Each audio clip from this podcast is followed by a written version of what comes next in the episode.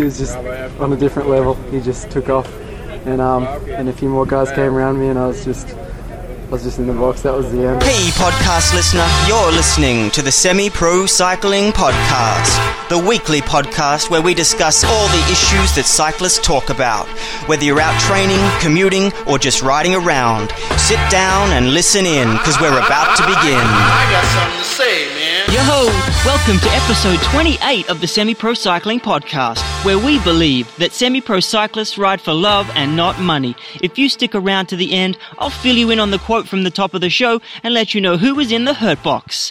Hey there, semi pros. My name is Damien Roos. I'm the founder of Semi Pro Cycling, home of the semi-pro cyclist. A quick message before we get going. If you're new to the show, or even if you're not, you can get a structured semi-pro cycling best of reel sent directly to your inbox. If you just head over to semiprocycling.com and click on the banner on the right hand side of the page. Thank you and keep those iTunes reviews coming. Cheers and thank you very much. Now, straight into the news. The tour down under is in full swing and Andre the Gorilla Greipel has shown his early season sprinting form, sailing away from the contenders on the first stage. He's not in it for the win this year. They've changed up the route, so it's going to be a different style of rider that's going to come away with the win. But Andre has got a little bit left in him if he can get over some of those hills. I do suspect that we're going to be talking about a different type of rider entirely that's going to be on top of the podium come Sunday. And I'm looking forward to finding out who that is and who has the early season form. This mix up I think is great for the race and good for the sport in general. It keeps everyone fresh. There are a couple of one, two time winners when it comes to the Tour Down Under. So mixing it up a little gives the spectators and the riders, different riders, opportunities to actually come away with a World Tour win. Now, speaking of World Tour wins, we're talking Wiggins, and he's spoken out finally about his aspirations for 2013, naming the Giro d'Italia as his number one goal. That is interesting in itself. It kind of leaves the door open for Froome at the Tour, but you can't guarantee that Sir Wiggins is not going to turn around and choose to ride the tour as team captain as well. It's never a done deal when it comes to Wiggins. Sir Bradley Wiggins, I'm sure he can come and go as he pleases because he is the man that performed last year when it counted. So that will be an interesting one come the Giro, uh, which I believe is going to sneak up on everybody before we even realize it's going to be May and we're going to be into Grand Tour season. And that is what I'm excited for. Of course, we've got to get past all the spring classics. But the Grand Tours for me, this is where I find my excitement. But does it mean I'm going to neglect reporting on the big ones? Nuts and bolts time. And what I want to talk about this week is cycling coaches. The angle that I'm taking is what you have to do in preparation before you even start looking for a coach. You know, most of us are choosing coaches because we want some reassurance that we're making the right choices and we're getting to the line without having any doubts in our mind. You know, the extra confidence that that gives us and the motivation that we get from that as well. I've had five coaches over my cycling career and I was thinking back about, you know, their styles and how I got them and how well we actually worked together. When I was younger, I must have been hell to work with. I don't know what it was, but whatever reason, I had to be so hands on because otherwise I wouldn't get any of the riding done. These days, it's a little different. My motivation for riding has changed. And so I take control of this and do it myself. And I just need a little bit of a guidance and a lot of accountability to get me over the line. Uh, the process and the personalities are such a major factor, even ahead of the results that you're anticipating or you want to get. Just make sure that you're going into the process of finding a coach and being coached with the right mindset. I think the right mindset will make all the difference. And so asking these questions, you know, I've put together 15 questions and asking them of yourself and getting them down on paper and showing them or having them there when you're talking to a coach is really going to let them know that you're serious and you've thought about it. And it'll also give you a really good way to filter out coaches before you even get to the point of talking to them. And so you're not wasting anybody's time. I hope there's a few in here that you find new and valuable and that you can break down a little further and it will just change the way that you're thinking about approaching the situation because a coach is an employee of yours. They're working for you. But the funny thing is, you may pay them money and you may give them um, your time and you want results from them. The way that they approach this may not always work with you. A lot of the time, you know what you want but you don't always know what you need. And I think that's where a guiding hand with a little bit more experience can help you, especially if you are new to the game and you're just trying to figure out how to work through this relationship. It's probably different to any other relationship that you've ever had because it's not a friend or it's not some stranger.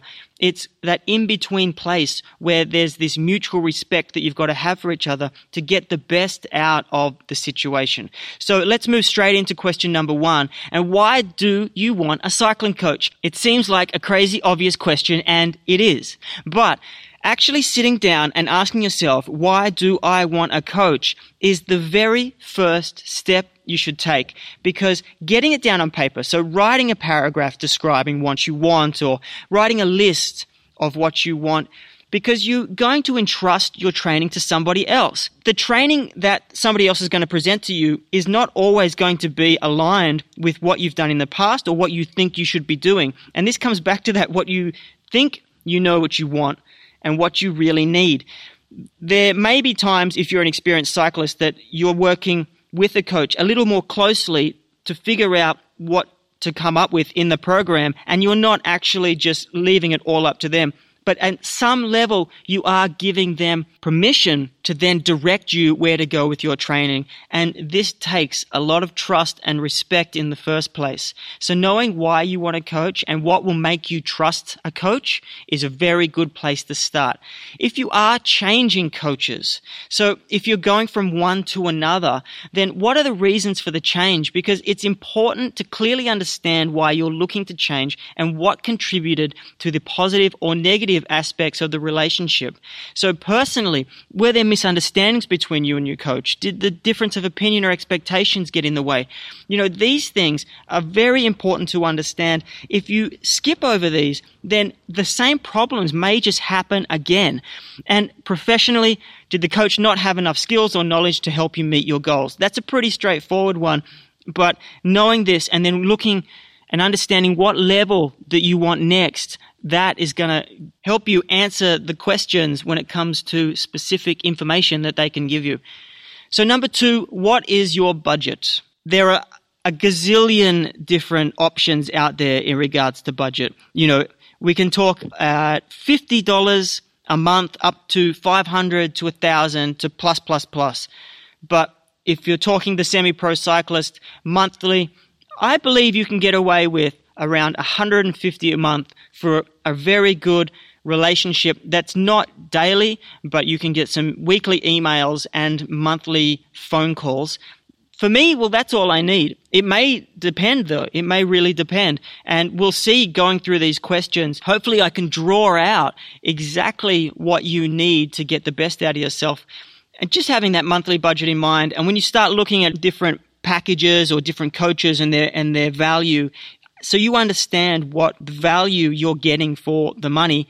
That will give you a clear idea whether you need to reassess how much you want to spend or you just need to forget about certain things like personalization or whatever. Number three, how much contact do you need or want from the coach at training sessions? So do you need a coach there yelling in your ear, telling you to keep going and do better? Or tell you when to start, when to stop. You know, do you need someone there yelling at you? For me, the only time I've had people, two or three people yelling at me is when I'm doing a VO2 max and you ride at the end and they're telling you you're the best athlete in the world. And, uh, you know, you wish you had more energy, but you, you're just focusing on the ride and you're thinking, oh, you're just a wanker. Stop telling me this. So I would hate to have someone telling me that every single ride, but that's just me. And maybe you need this so you can understand how your body reacts and they just push you back in when you start fighting it and you don't actually have the mental strength yet to stick it out for a 20 minute VO2 max interval or, or whatever it is. If you want help with a coach being there at a workout, the only place where I think it's super important is if you're in the gym. So in the gym, when you're talking technique on complicated moves, you know, clean and jerks or even squats, they're very complicated moves. So getting those techniques down early is going to help you when you start moving into heavier weights. And that is really helpful when you can have a coach there, but maybe not your actual cycling coach. Maybe you can get away with just a trainer at the gym that's going to help you, but that's still having someone there with you. So understanding what parts of your training you may have difficulty with, and then where you can slot someone in, and whether there is someone in that coaching relationship or someone they know or wherever you're training that can do that for you. Number four, how important is it that your coach also be your cheerleader? So this is similar to what I was talking about, but it's, it's more of a meta view that some people get motivation from their coach. Other athletes prefer their coaches to be more data driven and scientific, and coaches can be both. So just how much moral support and motivation do you need from your coach? For me, my motivation really doesn't come from the coach specifically, but what they represent accountability. Having someone that you're paying for that's there, that expects data and expects you to follow what they're doing that gets me going every single time. So understanding how much of that relationship, not just the contact, but the context of that relationship, whether you need it at certain times, you know, that's going to be a really big factor in shaping the way that you approach a relationship. Number five, do you want to be associated with a club or a group? Being associated with a club or a group has its benefits and its drawbacks. I see the benefits uh, the team support environment can be good if you thrive in that. You know, if you're an extrovert and you need that contact with people, it can help you in regards to technique sessions or, you know, cutting the price of gym sessions or whatever, and also can cut the price of training as well. So if you're happy with that actual environment, then if it was offered, would you go for it? So understanding this, because there are times where a coach will throw in all of their athletes, and it may not be a team per se, but it may just be that you can collectively go for certain group rides together. You're on different training programs, but you can all get together, go for rides, talk after, but you're still focusing individually on where you want to go. I really see the semi pro cyclist journey as being one of an individual and not of a team because you get to an age where you just want to do things for yourself. It sounds kind of selfish, but cycling is kind of selfish in its nature when it comes down to you achieving your goals because you're the one that has to get up every single morning and put the work in. No one else can do the work for you. Number six, do you want a highly personalized training plan? So this sort of linked to cost as well, but do you want someone to come and talk to you and put together a specific program based on your strengths and weaknesses. It really is going to be more expensive and it could be more beneficial. It really depends on where you're at and how you're going to approach your training. But thinking about whether you would be happy if someone just gave you a training program that was just off the shelf, but then they're willing to back it up with phone calls and service and data or whatever, or you really want to discuss your strengths and weaknesses, what you want to work on, and then adjust the program to that. Maybe that's something a little down the road once you have an idea and you've been racing for a while. And if it's, if this is your first coach, then, then that's the time when you just sort of do something that's structured and figure out whether that's working over the time period. It's better to start with something than nothing at all. So if you do have something that you've written or something from online, but then have that backup of the coach that's figuring out the actual zones to sit in, then that's going to be really beneficial to you and it may be a little bit cheaper. And then once you get down the road and you understand your body a bit better, you can adjust and you can pay to kind of just change around the way that the coach gives you the training and then the way that you actually want to be trained. Number seven, focus on where you need guidance. So the right coach strikes a balance between sharing cycling philosophy and complementing your personality. You know, so coming to the relationship with an understanding of what you need from the coach. If you're lazy, you know, that's finding someone who promises to kick you in the ass if, if you are being lazy. Or, you know, if you're over keen, someone that just brings you back down and tells you, don't ride today. they need to understand you. And this is what I was talking about in regards to it's probably not very easy for a coach to figure this out just by meeting you once or twice. They need to work with you when you're probably at your lowest points to figure out how that they can best approach you. So going and meeting them halfway and telling them, look, I know that I'm lazy on the weekends.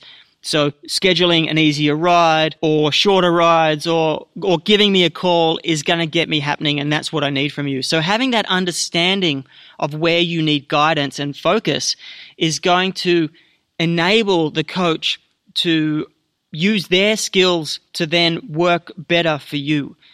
Number eight, how much contact outside of actual training sessions do you want with your coach? So I have touched on this, but if you want to have access to a coach at any time, you know, including their personal mobile phone number and have priority on that email list, you got to expect to pay more for this service than limited or no contact at all. For me, I really don't need a coach to talk to every single day. I can figure out if it's gone wrong. I can figure out adjustments that need to be made. So, you know, the arrangement I had with my last coach was once a month. We would meet once a month face to face and discuss issues yes, there would be the odd email back and forth if there was conflicting races or personal events that would crop up and I had to adjust more than one week. But other than that, I didn't need anything more. So understanding how much you need outside of training, you know, if you've got a lot of questions to ask because you're just getting into structured training, then this is the time when you could spend some money up front and think about it like an education. Take notes.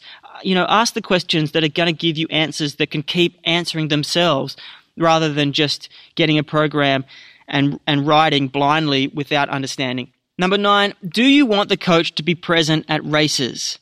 Is it really important to you that the coach be physically present at races? If you expect the coach to attend your events, then you've really got to start to be willing to pay more. For me, it's a little too much. Maybe if the coach was a local coach and they're going to be there anyway and you see them, you can have a chat to them, that's kind of all I think most people need. Uh, you know, tell me if I'm wrong, but do you really need someone that's going to give you a prep talk before the race? Because, like I said, I feel it's really an individual sport, semi pro cycling, and you've just got to become self reliant. Maybe you can talk to your teammates about certain things, or but do you really need someone at a race to talk tactics? It's probably too late if you're talking tactics directly you know, five minutes before you get going. I prefer probably not having someone that's just there and you're paying them and they're just there to yell at you at races or whatever, like hold your bittens or your jacket. It's kind of overrated. Just get a family member. But maybe you need this. Maybe you need this support. it, it is kind of nice. You could strike up a deal where you just get a phone call before the race, you know, the night before or whatever, just to talk over any issues rather than having someone there physically at the race it's not like you need someone, say the relationship between Dr. Allen Lim and Taylor Phinney, where he would fly to Worlds and he'd be there prepping him and he probably makes all his meals and he, he does a whole lot of things. That's a full service, but you know, that we're talking about a pro where every little thing will count. Kind of for us, it's a little bit different and it's not really going to make a massive difference to your race as a whole. Number 10, at the end of three months, six months, a year, or whatever, how are you going to know that the coach athlete experience was successful? So going into the relationship and understanding what success means to you, you know, like, and also how long you're willing to give it to see this success. Because Athlete progress is definitely one measure of successful coach athlete relationship. Each time you modify your training or your racing goals, you've got to be sure to take a look at defining a successful season. So take a step back and don't just look at the results because you could be in a building phase where it's going to take you two or three years to get where you want to get. So this is the thing about chopping and changing techniques and chopping and changing coaches themselves. Look at the season as a whole, the process, the relationship. You know, you got to live between these major races. And are you miserable with the style of training that someone's giving you? Or, you know, is, is it just an excuse because you're not actually putting in the work properly and giving it the best shot? And so you just want to change to another method. I think all of these things you need to have a clear grasp of before you walk in the door and start talking to a coach because you've got to figure it out for yourself. You're the one paying for the information. You're the one paying for the relationship. And you have to ensure that you know what success means to you outside of just the racing itself. Number 11, how important is it that your coach be very data driven and open to conversations with you regarding your data? This comes down to methodology in some ways, but do you want to talk about specifics when it comes to data, or do you just want to get the adjusted results of your data and then the training program that comes from that? It's pretty straightforward. Some people love talking the details and other people don't. So where do you stand? Do you want to talk details? For me, I love talking about it. You know, I love figuring it out. I love really looking into it. I know how to read power information and I know how to read heart rate information, but talking about it with someone else is just next level. And especially when it's about yourself because what's in it for me? Everyone loves talking about their own shit. So it just means that I have someone else to bounce the whole process off and then they go away and create something. It's pretty fun when you get down to it and you feel comfortable with the terminology and the back and forth. But on the flip side, you just may want the information that comes at the end of it. So you just want the training program that pops out at the end. You just want the new zone or whatever it is that comes from the data itself. Number 12, do you have a coaching gender preference? This one, I think it's quite important and it relates to how you react under stress, how you react in critical situations, how you take criticism, who you best take criticism from.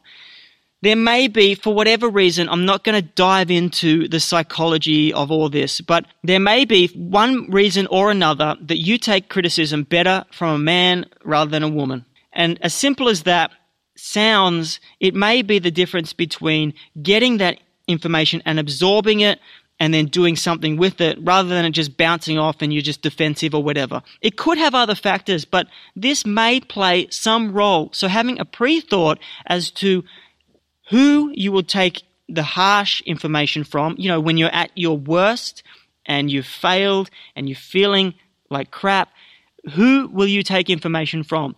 And that could be the difference between getting a result from the information that you've been given or just fending it off and not actually using it and nothing happening from it. And number 13 is is similar in some ways, but how important is it that your coach be similar to you in age or any other aspect in your life? So, the same thing, if you think about the worst case scenario that you've just bombed out of a race, you did something wrong, you made someone crash, you know, and then you're on the phone to your coach the next day. They're telling you you made this mistake, you made that. How well will you take this from them? do you have trouble empathizing with certain people? So do you have trouble taking that information from someone that's 10 years younger than you? Would you have a hard time having, you know, some 20 year old telling you that you did it wrong? You know, of course it depends on who it is, but overall, you can, you can come to the relationship with this understanding that someone that is your age, that has the same family situation as you, you know, they have an understanding about how you do things. They can talk to you on the straight, you know, at your level, and it makes it easier for you to absorb that information. Is this something that you need to think about specifically, or on a whole, do you just not have a problem with it at all? Can you get information from, I don't know, someone that's just the exact opposite of you, whatever it is? And 14, how important is it the coach also be racing or have raced in your sport? There are, of course, two strains of thought here the one where you want the information from the person that's been there, whether it's at the highest level or, or at least what you're doing, you know, they can understand exactly where you've been and they can give you the best information. Or the person that doesn't ride the bike or hasn't been in the exact races that you've done. Can you take information from them? Do you think they have a unique perspective that they can offload to you? Do they have the, the runs on the board in regards to, you know, their past experience, which is enough to give you the right information and inspire you to do better. When you look at pro cyclists or very good cyclists that become coaches, it doesn't always correlate that a rider turns into the best coach. It may be better in some ways that someone from the outside looking in can give you a bigger picture view and make you understand things better. Of course, it is going to come down to your preference, but thinking about this and the type of person that you really want to work with, my preference is probably somebody that has ridden a bike. I have had one coach that hasn't. Probably the least respected out of all the coaches that I've worked with. I would say that someone that has done cycling for me, that is one of the things that I look for. They don't necessarily have to have done the exact discipline that I'm doing, but at least close to it, or at least endurance. But what is important to you? That's the big question to ask. And number 15, the final one, which in some ways it is one of the most important ones. And this is what technique does the coach use to train? So you want to first answer how do you want to train? How have you trained in the past and how would you adjust it? Do you want to go in and just do heart rate? Do you want to go in and just do power? Because that's going to be a very quick filter. You know, if a coach can't do power training and you want to do power, bang, they're gone. But then you want to get into the methodology behind how they actually put their programs together. You know, do they follow structure based on Joe Friel or is there some other person that they're basing their program on or do they just come at it because they've had 30 years experience themselves? They've developed their own system. These types of questions are going to get you a clear idea of whether you can work with them because if you think about how you react, so how you react to a certain type of training and whether it works for you, how much you can control or jump in the conversation with the coach if it is a training technique that you're familiar with. This is going to be important when it comes down to you actually doing the work. So the actual workouts that are prescribed, whether you're familiar with them, how much adjustment time is it going to take to get used to them? Or if it's something that's totally new and radical, is it going to be a waste of your time? Can the coach sell it to you? Is it something that you think you're going to get benefit from, even though you've done it differently in the past?